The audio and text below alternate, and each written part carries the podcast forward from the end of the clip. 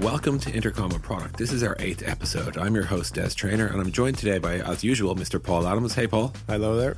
And today we have a special guest who is our Senior Director of Product Design, Mr. Emmet Connolly. How are you, Emmet? I'm feeling very special to be here, Des. You're very specially welcome. Thank this you. is our 2019 look back, where we're going to talk mostly about things that happened this year and indeed this decade.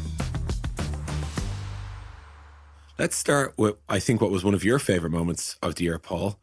The Cybertruck. You loved it. Questions?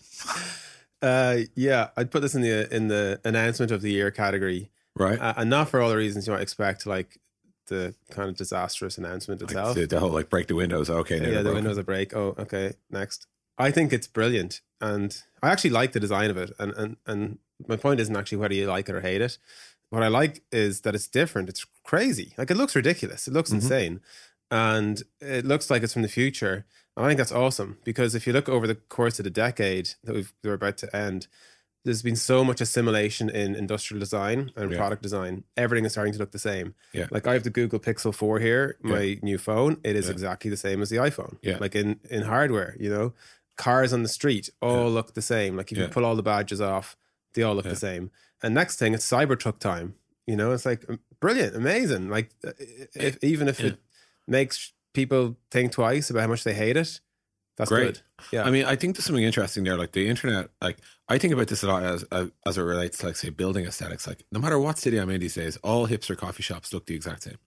yeah. No matter what like hotel lobby I'm in, they all look the exact. Like there's this like epic convergence that I, I think maybe the internet has just sped up. Maybe it was always the way in a sense. But like it does seem like that. Like all products, and I mean product with the capital P in the broadest sense, they like quickly converge. Like it's almost like you know we have this like evolutionary theory of product design where we really quickly find the the fitness function is established, the best is the, the best is adopted, and universally it spreads, and then and then absolute stagnation happens in, and then somebody like Cybertruck comes out and says, "All right, so you have all these rules and these Bezier curves and all that." F all that. Here's a here's a ridiculous thing that you'd barely make with Lego, and uh, and that's what they achieved in a sense. yeah. Emmet, I wonder, as you were saying that, I was thinking about a time about 10 years ago now, I got to visit the a city design studio, like an innovation lab type place for a fairly well known car company. And they were designing these amazing futuristic looking minority report like cars. And so I wonder what the Cybertruck will actually look like when it hits the road or if, Yeah. if it ever hits the road. And it'd be so like a Ford Focus with like a subtle change or something. For it's kind of like one of those, like, I- you know, like those Dribbble redesigns where it's like, here's what IMDb could look like, and you're like, right, cool, but then reality kicks in. Yeah, when in fact Craigslist is probably okay the way it looks. Yeah. I, So- I think the interesting thing, I think it's different though, in that it's not a concept car. Mhm. It's actually the car. Yeah, that and truck, true. And people have ordered it. Yeah, yeah, So it, I think it can't look different, really. yeah. It's like people it's not like an thing. AutoCAD; it's an actual thing. Yeah, and the people, yeah. and the people bought it. Um, getting back onto things that our listeners might actually listen to us for.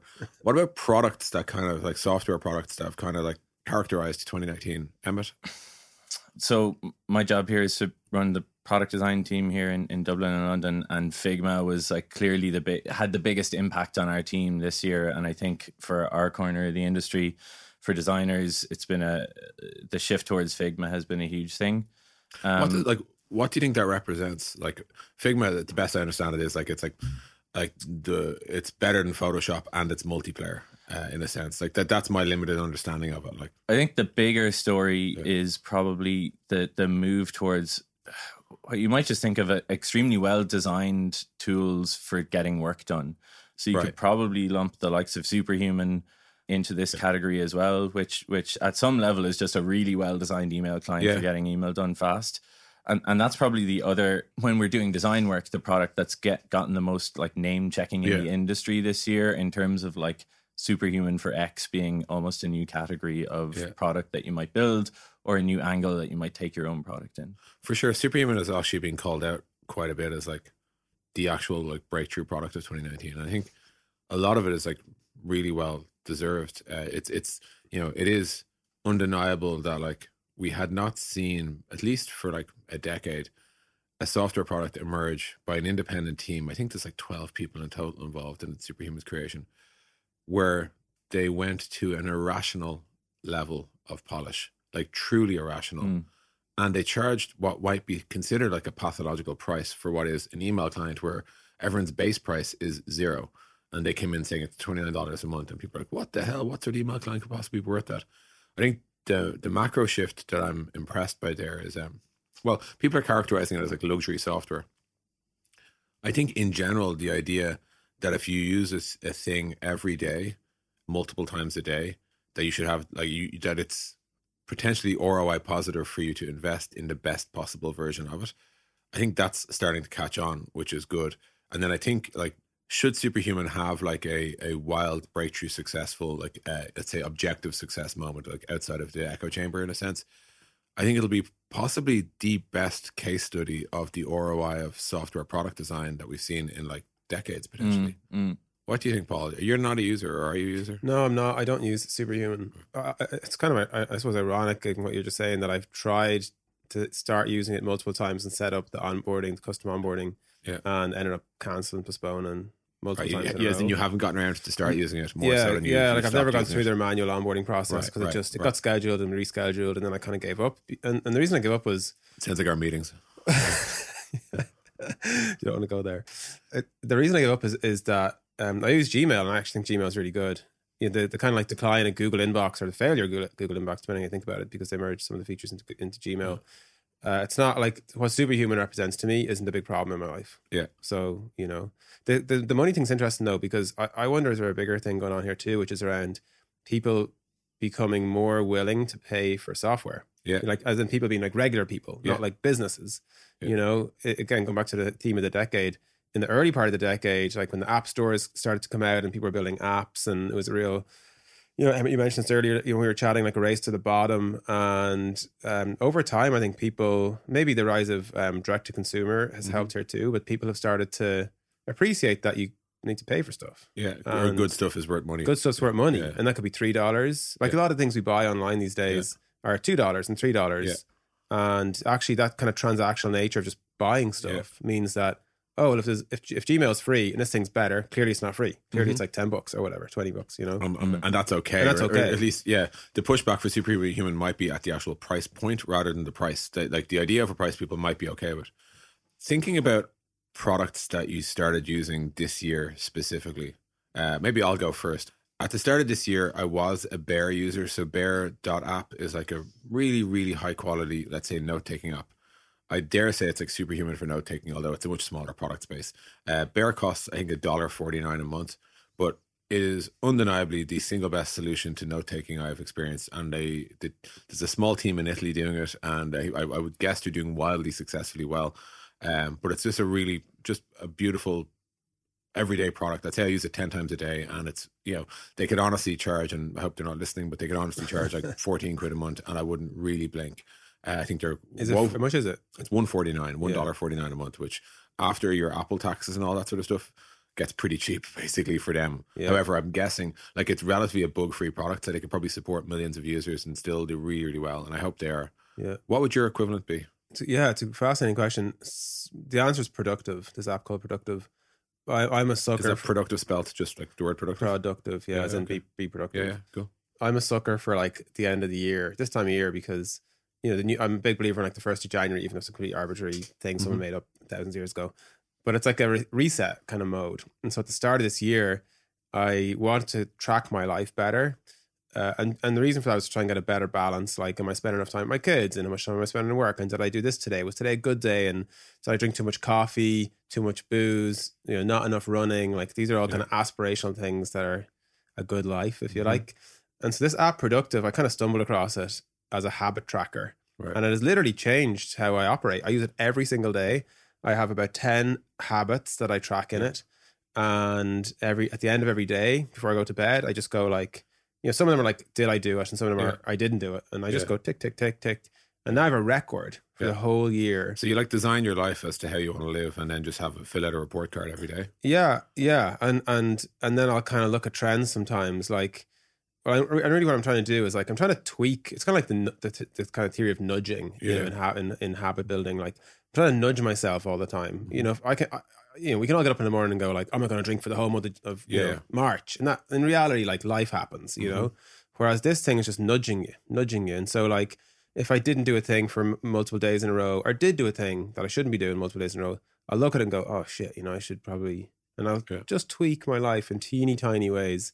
But doing it every day, like I look back at the year and go like, wow, like I, I kind of it's a, you know I, I don't want to say like I did it Yeah. because it's not like really that black and white, but I'm better off as a Yeah, result. it's for sure. absolutely improved. Yeah. It reminds me of uh, a friend of mine is an architect, like a building architect, and he was saying um, how one of the most important things he takes into consideration when giving people advice on their house is like what kind of lifestyle, what's your idealized lifestyle that you want to have. If you like want to spend more time reading books, make sure to design a reading nook into your house, and Yeah. like Mm. and your environment and all those little triggers and everything that you set for yourself will actually push you in that direction. you know? Yeah. Yeah. Yeah. What about you? Ash? What's your product Um, of the year? The product you started using this year? do you know you know the mattress company Casper? So Did you start using a mattress? I did year? not. Start, I was using a mattress before now, so Okay. yeah, You are from Galway, so we have they to ask these we don't go there. Um, they brought out uh, so they've been doing mattresses and then they did Yeah. pillows and stuff, Yeah. and they brought out basically a bedside lamp called the Pa- Casper Glow. Okay. Didn't get huge amount of attention. I think it's a really beautiful product. It's kind of a Internet of Things connected device product. ba- basically, is the pitch. It's a smart night light. Mhm. Kind of looks like a home pod, very sleek, Right. sealed thing. Um, and you leave it on a, an inductive charging base, and you interactions are really nice. You flip it over to turn it on and off, and you twist it around to adjust the brightness. Yeah. And then, similar actually to what we were just talking about, it gradually fades in brightness over time to Yeah. encourage you to actually go to sleep Yeah. on time. And that, it's got that whole thing. From a design point of view, one of the things I really liked about it was it is an IoT device, Yeah. but it works without connecting it to your Wi-Fi. It works as a dumb device as well as a Right. dumb nightlight. And I'm kind of done with the IoT devices Yeah, for yeah, now. for sure. So I didn't do any pairing, and it still works great. And it reminded me of like graceful degradation. Yeah. That idea of an escalator that stops working still works as a set Yeah. of stairs. Uh, similarly, like this works really Yeah. well, and I don't want to go in and like change the hue or anything like that. No. So I'm happy with how it works. And I found myself really wishing that more technology infused household devices work Yeah. that way, like a bit smarter but still pretty dumb, which Yeah, is what I totally. want from most of my devices. Don't make me fiddle with like Bluetooth for like two hours Right, only for it to sync with the wrong phone or whatever. Like, yeah, yeah, I, I totally get that. The um, there's a lot of interesting things in there. Like we could talk about like you know Internet of Things and what and what like I guess ultimately a failure that's been. We could also talk about like Casper is probably one of the iconic direct to consumer brands in a sense, which is again something that's kind of broken out of this decade. I think direct to consumer to me, like I've been shocked by how much, even though I'm, I was kind of skeptical of the of the category, and I'm not even sure if it is a category, but like the idea like that you can build an entire business online with a few Instagram ads, and if your product's good enough, you're you're good. I was kind of skeptical of that, and yet when I look around my house, I see so much direct to consumer stuff where I'm like, oh, I never realized I was buying all this shit all uh, along, but like people were telling me, oh, you should buy this towel, you should buy that wallet, you should buy this phone cover, and I'm like picking them all up, only to realize afterwards that actually most of the products I've been buying of late have fallen into that category. What other D2C stuff have either of you picked up? Yeah, it's it's going to be interesting to watch where D2C goes next decade or even next year. Uh, I was in the Glossier store in New York City Mhm. uh, a month ago. So my wife buys a lot of stuff from Glossier. It's direct to Yeah. consumer. They're primarily makeup, is it? Yeah, Yeah. yeah, So I went into the New York store because she was like, "Oh, if you're in New York, can you get a couple of these bits and bobs?" So then I went, and the store is wild. Like it's one of the craziest retail experiences I've been in in, in a long time. And clearly, the store isn't there. Like this is like New York. It's like on Broadway. Yeah. Obviously, crazy high uh, rent, whatever. Yeah. They are clearly not looking to make money off that store. You know, it's an experience. It's like it's just very hard to describe. I took photos of it. There's like robot things that deliver the the goods, and like it looks like a pink cave Mm-hmm. inside, and the uniform. It's like the future. It's like the future. It's like uh, the Jetsons meets I don't know what pink cave, and It's probably the future in more than one way as well, because like I, I suspect one way, like the argument of the, the mall of the future will just be a lot of shop windows where you can walk in, but you don't buy the product there. You pay for the product there, maybe, yeah, but like the product arrives at home. Yeah, that, And- that shop sound, sounds like more of an ad than a shop. yeah, Yeah. totally, Yeah. yeah, totally, totally, hundred percent. And, and so, but it's but what's interesting to me is they have the the, the store. So like, what and why? You know, like they're a New York company, and so maybe Mhm. there's just some uh sentiment sentimentality about the thing. But, But like don't like Warby Parker and like other places do Mm. do similar. Like like you could argue like maybe Apple, like Apple by all accounts run their most profitable stores in New York. but like I bet they probably still do more revenue online, right? Yeah. Like I think there's this. It's an interesting transition where like it used to be online was the ads and real world was the purchase. I do wonder like in the next decade will we see that actually invert where like basically the real world is just advertisements like physical in in person advertisements for things that you should really be buying online. Yeah, like the Cybertruck. Yeah, exactly. It, Yeah, it might also be some reflection of like these things meet, meeting some balance. Like I was talking about, you know, everything going crazy Internet of Things, Yeah. and actually I like it being dialed back a bit. And and mm-hmm. also likewise, you could be like, wow, the future is just direct to consumer. I'm never going to a shop again, and yet you find yourself like. Warby Parker now, you know, who would have been, I guess, one of the the trailblazers here, and now have tons of shops around the place, right? And Yeah. so it's some sort of like, and, and meanwhile, um, a bunch of traditional retailers are building out like their online capabilities, and so like these things are all going to meet in the middle in some way. The other um the other thing your your little lamp reminds me of Emmet is uh I want to say like the astonishing failure of like the the connected home, the Internet of Things, the idea that you can like you know WhatsApp your blender or whatever, all that sort of shit. What like what's gone so wrong there, and what will it take to go anyway right? Do you feel we're looking at each other? yeah, Uh, clear, clearly, the uh, again back to my example of like I don't want to be dealing with my phone. I just like I was literally setting up night lights for my kids. Right, I didn't want to be like dealing with Bluetooth connection and so on. And so the setup costs, the the cost to actually getting this all Yeah. working. versus the gain, I guess, is is so the high. problem, right? Like a lot of these things, like all the smart ovens, for example, at best, at best, they have some ability to like you can set a timer on your phone, but you can always set a timer on an oven. So the idea that you can do it on your phone Yeah. isn't that dramatic. Yeah, I and think- you can trace this back to like your VCR from the eighties, blinking Yeah. twelve o'clock forever, right? Yeah. Because like there was no point that, that Yeah. you could set up the timer, but it wasn't worth it. Yeah, totally. And, and I feel like it's still not worth it in some sense. I, th- I think there's actually like an interesting thread running through this, which which is like you know me talking about productive and like habits and like mm. nudging and like now we're into like why the Internet of Things or in, you know the connected home not take off. Another thing that strikes me about this is you know the last decade's been probably the most stimulated decade in the history of humanity. We're like mm-hmm. overstimulated, like all this stuff. Our phones are buzzing and our things are doing this Yeah. and that. And so the idea, like even my phone alone, one simple small thing in my pocket, like driving me nuts half the time. The idea of having that in my house is now insane. You Yeah. know, my Mhm. house buzzing left, right, and center, and beeps and bops and things. Mm. So, like, I remember there was, there was some Alexa advert saying, when you come home, Alexa can read out your email. And I'm like, that is the last thing I want. Yeah. yeah. So uh, yeah, there's definitely something there. I think the other funny thing is I just think the tech never the tech never really made it to the party. Like in that um like everyone was working off their own standards and their own ideas. And I saw it was it yesterday, Apple, Amazon, and Google entered this like open home alliance or what, what's it called again? And Zigbee, don't forget Zigbee. Oh, sorry, Zigbee are in there too. You can never forget. It's, it's called the uh, the Connected Over Home IP Alliance. And, what uh, a name. yeah, it, it, this whole thing reminds me of. Do you remember like when Android was basically shit and Google were running around the houses trying to get people to sign up for the Open Handset Alliance? Yeah. And I remember reading at the time, I think it was John Gruber said, like, you don't see Google trying to form an open search alliance, do you? Like, there's something valid to the idea that like you set up these alliances and it is in it's us against the world or whatever when your product category isn't winning. And what's so unique here is that Apple are in it.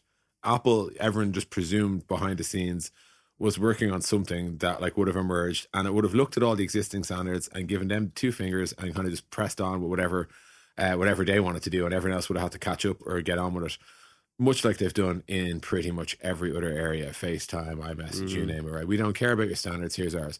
Somehow, this thing, with Apple's backing, Amazon's backing, and Google's backing, you kind of feel like if they can't make it work, then either 2020 to 2030 will either be the decade of the smart home, or it turns out the smart home's just not, not going to ever happen. Yeah. You're, you're totally right about those standards alliance things. Like I can think of other examples, like Google did Open Social back when they were perhaps playing catch they were failing at social. Facebook Yeah, when they were yeah. failing at social, Yeah. and um, they also had a messaging standard. Whose Oh, name was it escapes me at RTS or RTC or something something? like yeah, that. yeah, yeah. But I don't get what's in it for those because I would have thought that all of those companies fancy their own chances of being the winner takes all kind of winner in those. So I'm I- not sure why yeah, they're doing that. It's it, I, I do wonder is it that there's just so many different products, such that like you know they're like you know Kenwood's going to make your fryer and Bosch is going to make your oven and Samsung's going to do your fridge and Mm. and like does Apple, Amazon, or Google think that they're going to do all of that?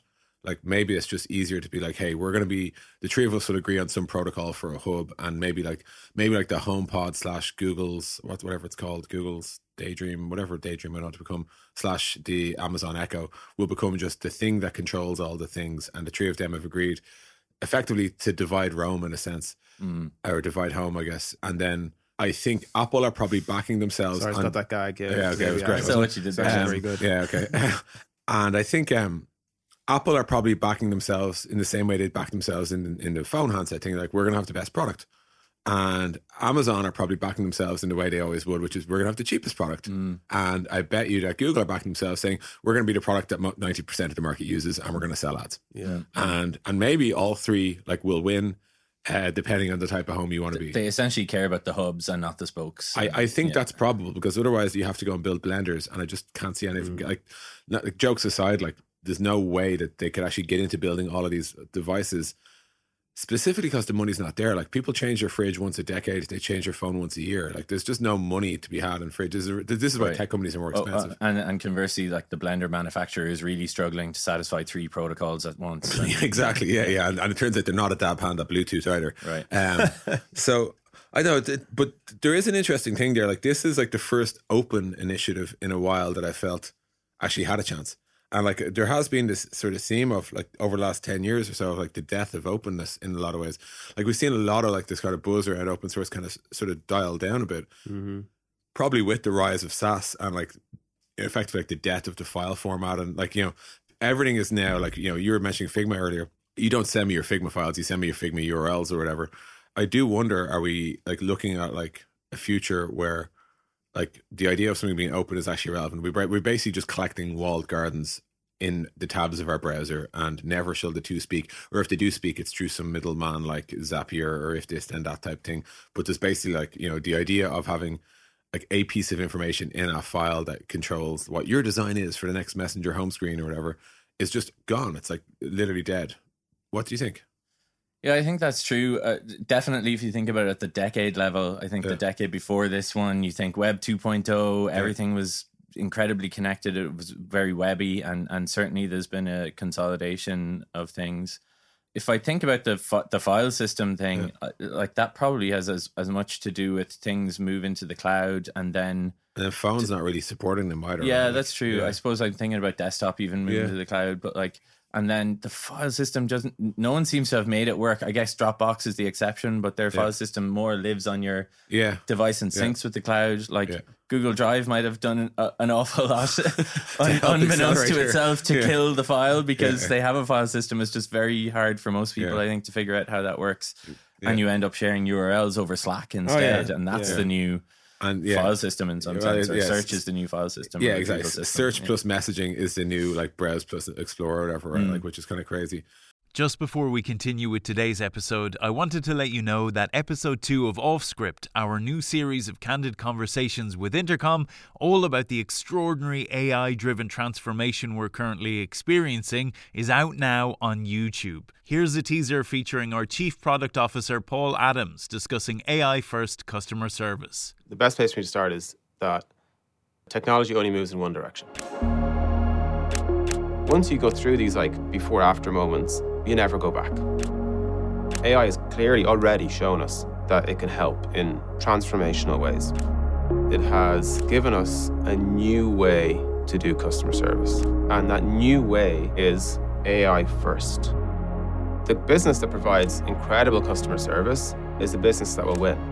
And the earlier that people lean into this completely new mindset, the earlier they can deliver this incredible holy grail type customer experience. It's a huge opportunity for businesses to literally change how people think about them. It's just a matter of time. That's all to come on episode 2 of Off Script. You can watch it on Intercom's YouTube channel right now, and we'll bring you audio versions of the episodes right here. Now, back to today's episode. Going with the idea of the decade, taking if you take like sort of the Time magazine sense of of the word, what has been like the product of the decade? Now, I, I do by Time magazine, what I mean is warts and all. What has been the one that like would go down in the history books for tech? Do you think over the last decade? Let's start with you, Emmet. this might initially sound like a boring answer, but I- would probably choose Uber, given your Right. framing in, in like not necessarily my fa- my personal favorite product Yeah. or, or company of the decade. Although I do think it's an excellent product Yeah. when you step back and think about its impact offers. definitely, uh, like the positive side of its impact has been huge. Yeah, Yeah. yeah. even the product itself is just, is Yeah. just really well designed. Abs- even even the app and, and Yeah, the the app, experience yeah. is pretty. But The but other thing is like whenever there's like any like people questioning Uber, I'm like, do we really think people want to go out and put their thumb out on the street? Like, does anyone want to do that ever again? Like, so clearly, so no. it's definitely a better experience. Like makes it's getting a cab a undeniably a, experience. superior experience to the old world. I think their impact on like our industry has been fairly outsized. I mean, there was a, Yeah. a couple of years there where you couldn't move for Uber for X Mm-hmm. startup pitches, right? Yeah, Um, some of which went on to become like billion dollar companies in their own right. yeah, Yeah, like the absolutely. all the food stuff, Yeah. Deliveroo, and all, Yeah. all the like. And, and that whole category of companies that took products off merely being screen based yeah, and purely digital and, and bringing the digital experience into the real world and so Yeah. on. They're, they're probably also the poster child for like the decade that we've had in tech yes, in terms of the hubris, the growth, the yeah. insane valuation, the, The tech backlash. I mean, they have been in the company. Blah, blah, at blah. the center from of all of grace, that. rebuild. Right, Yeah, right, yeah. right. And th- then lastly, maybe I think it, it's the product that probably still has, in the way the car shaped the 20th century environment Mm-hmm. to such a strong degree. Obviously, Uber are dealing with cars, but like rechanging that, I think Yeah. still has the biggest potential, especially when you get onto the self driving stuff, Yeah. to reshape how we live on a day to day basis. It kind of like So- rewired the supply and demand in, in the physical world. Yeah. You know, like rewired how that works. You know, Yeah. now, now you're mediating, you know, which was wasn't possible before, mediating between Mhm. people with a thing who want a thing. yeah. You know, U- ushered in the gig economy, Yeah. yeah, two sided marketplace type of thing. Yeah, yeah, So totally. and then like a- they even branched out themselves. There's like Uber Eats. There's like Yeah. Uber Freight. There'll be more. Like I'm sure like they're probably going to launch like private jets and shit like that if they haven't already. Um, what about you, Paul? The last ten years. Yeah, my answer on the face it might seem a bit kind of boring too, to be honest. Like I, the, the product that I think is probably the best product I use is Google Maps. And what's interesting to me about Google Maps and thinking about like a product of the decade is that at the beginning of this decade, and even the first kind of half of the decade, I remember being like giving conference talks and so on and, and showing Google Maps. Mm-hmm. And it was all all the whatever I was using it as an example for was it was all wayfinding, like street stuff. Like, Mhm. wow, look at here's like street view and or I would talk about like changes in how people go on holidays or vacation where they literally land in a city, having no map, no physical map, which is like unheard of 10, 20 years ago. No idea where their hotel is. And they just Yeah. open Google Maps and off they go. There's the directions, you know. And that was a kind of 10 year ago story. And Yeah. that was uh, amazing Impressive, alone. I say not on the Uber scale, but similar type of like Mm-hmm. totally changing how we how we interact with the physical world. And if you fast forward to today, I personally now use Google Maps for a lot of things. You know, like if I want to find a new restaurant, a little bit like a Google. You know, maybe Mm-hmm. this is the marrying of Google search Mm. and Google Maps, like re- restaurant reviews. Like if you think like Foursquare and Yelp and all these things I used to use, Yeah. they're all dead to me. It's all Google Maps. They've hundreds of reviews for almost any business, not just food, like a hardware store, Yeah. or, you know, all sorts of random stuff, services. Everything is true Google Maps for me. Then they have all the deep links as well. Like you can order an Uber through Google Maps. You can Yeah. reserve a scooter through Google Maps. Like you can basically take any actions you want. Like you know that makes sense in the context of a journey, Yeah, which is which is pretty impressive. yeah. I, I agree. I think it's a fantastic and fantastically well designed product. I do wonder how much more functionality it can bear before it collapses under its own weight. Yeah, Because how- I always find myself when using it in this weird mode of I manage to find my way through it, but I don't have a clear mental model. I'm f- I'm Yeah. discovering almost every time I'm discovering how to get to what I want to get to. Yeah. Uh, I get what- another yeah. interesting thing about Google Maps, real quick, was like I think they uh, have been at the vanguard of a lot of technical innovation over the last decade. Like Mm-hmm. about ten years ago, they were one of the most Kings of Ajax. amazing Ajax Yeah. apps, right? Like Yeah. dynamic Yeah. in the browser apps. Then sometime around the middle of the decade, they switched over to WebGL away from like static pre-rendering Mhm. of tiles. That allowed you to just an amazing technical feat. And I think a lot of things that we were talking about earlier, like Figma, wouldn't be happening today. Maybe if that hadn't happened, or cer- certainly it led the way.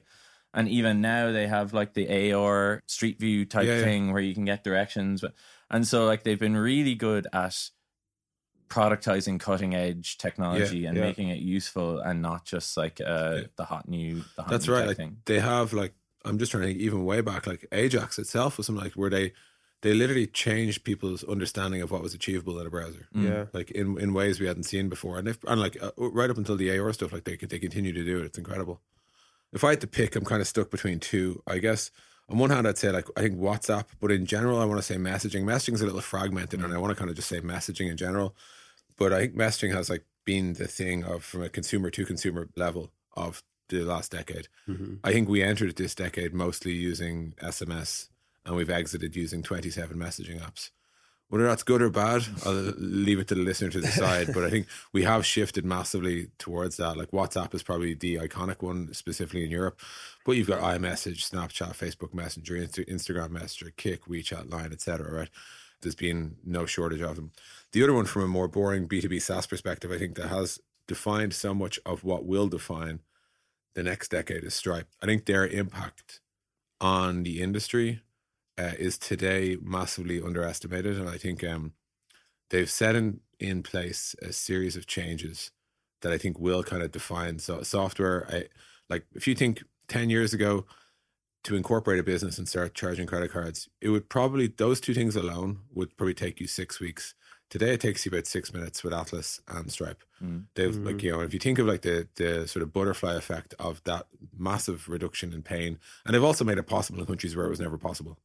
And I think like if you play that out over the next decade, I I, I think we'll be looking back at you know tw- I think Stripe started in like 2010. I think we'll be looking back at their impact as it rolled out over this year. They're now issuing credit cards, they're doing point of sale systems. They're gonna keep going. I I, I really think that we're gonna like we'll look back at this as a sort of you know enlightenment of sorts for like for what it, how easy it got to start businesses, and we'll I think we'll see the dividends over the next decade. Yeah, I think I think they have had one of the best missions actually of the decade. If you were to pick that as a very niche category of favorite Mission of the decade. decade. It's a but great their movie. thing is like increase the GDP of the internet or something like Yeah, that, yeah. which is expansive enough to allow them to do like Yeah. business in a box or Delaware Yeah. incorporated Yeah. business in a box and point of sale and, and online command line tools for Mhm. um, payments and so on. And I, you know, I don't think a lot of other companies have Yeah. had that. Maybe like Google had an amazing mission that Yeah. that really drove uh, like maybe going a bit further back an incredible decade for them. Yeah, And I think it definitely underscores for me the importance of getting that that right at the start. I absolutely agree. I think um I think they're possibly working in one of the last like Google sized opportunities uh, that w- that we'll probably see in uh, of this like 10 20 yeah, year Mhm. period.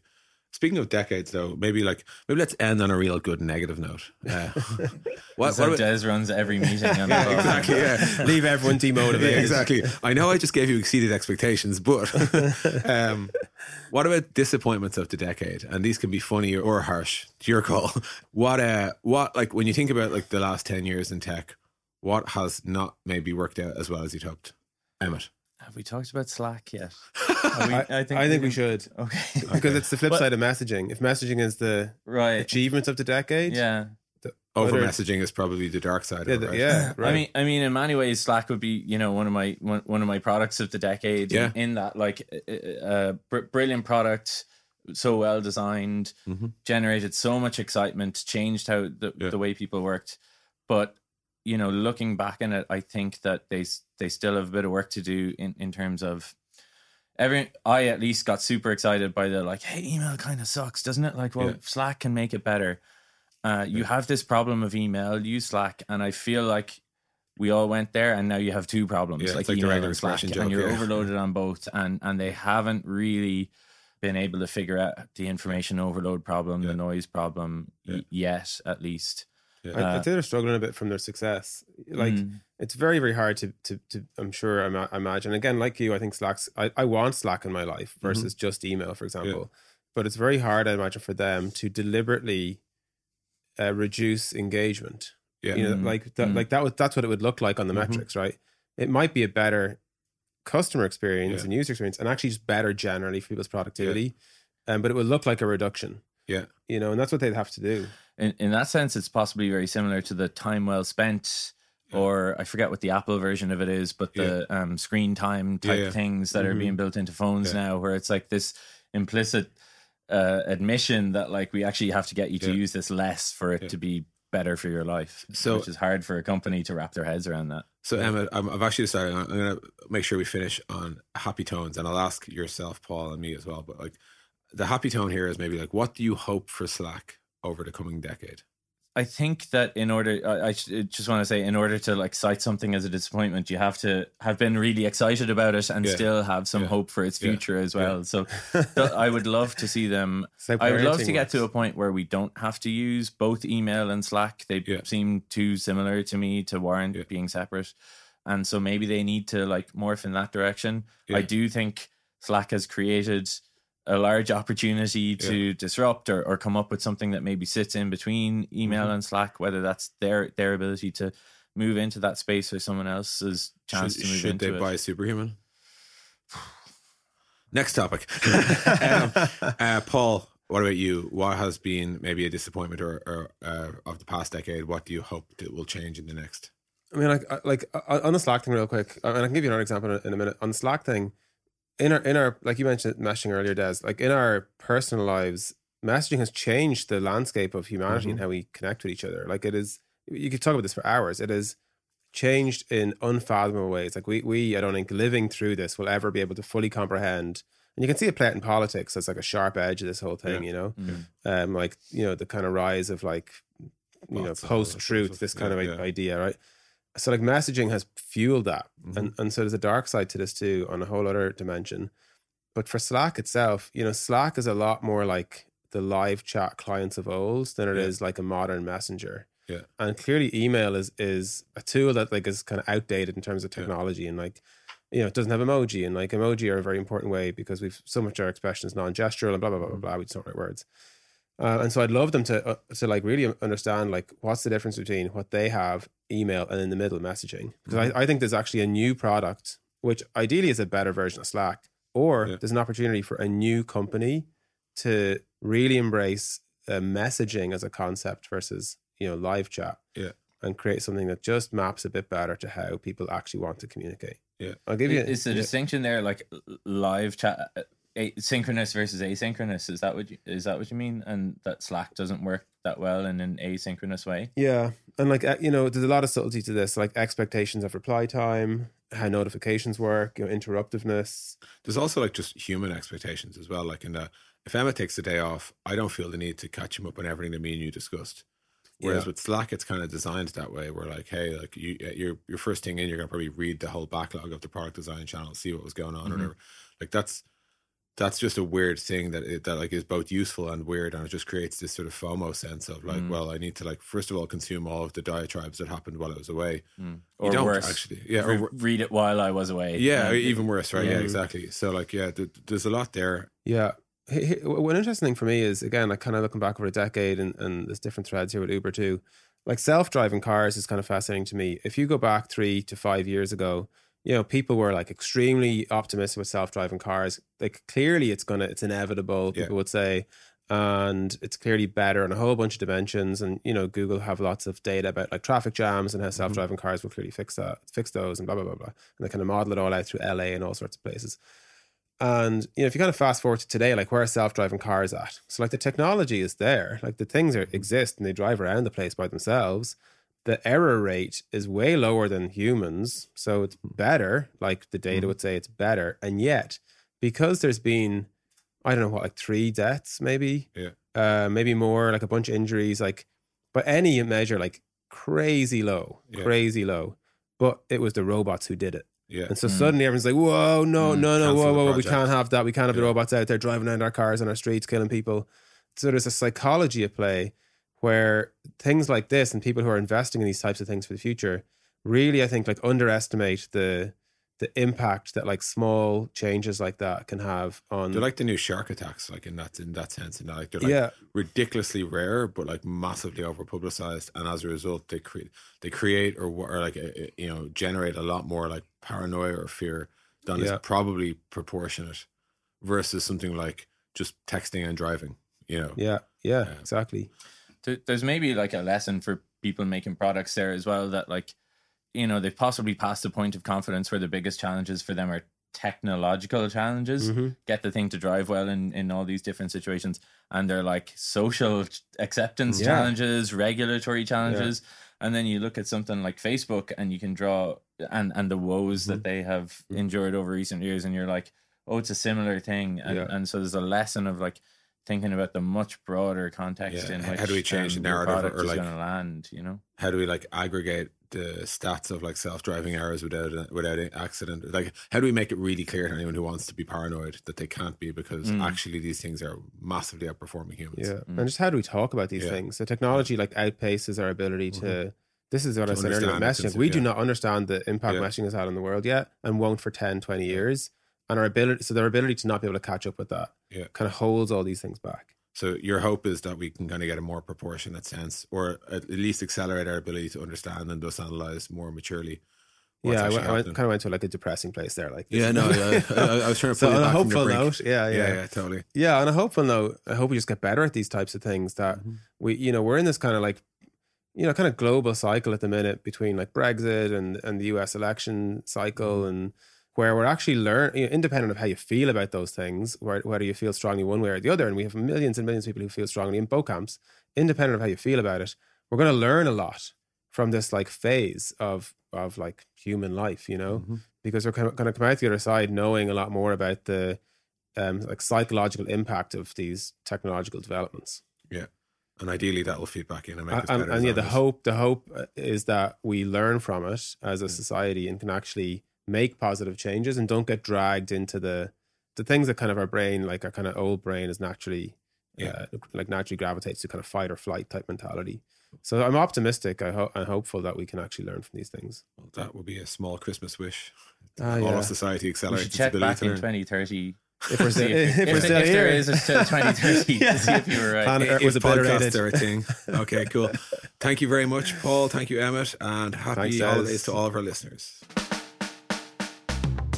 Thanks for listening to the Intercom on Product podcast. For more content, go to our blog at intercom.com slash blog or subscribe to the podcast on iTunes, Spotify, SoundCloud, or Stitcher. This is Intercom on Product.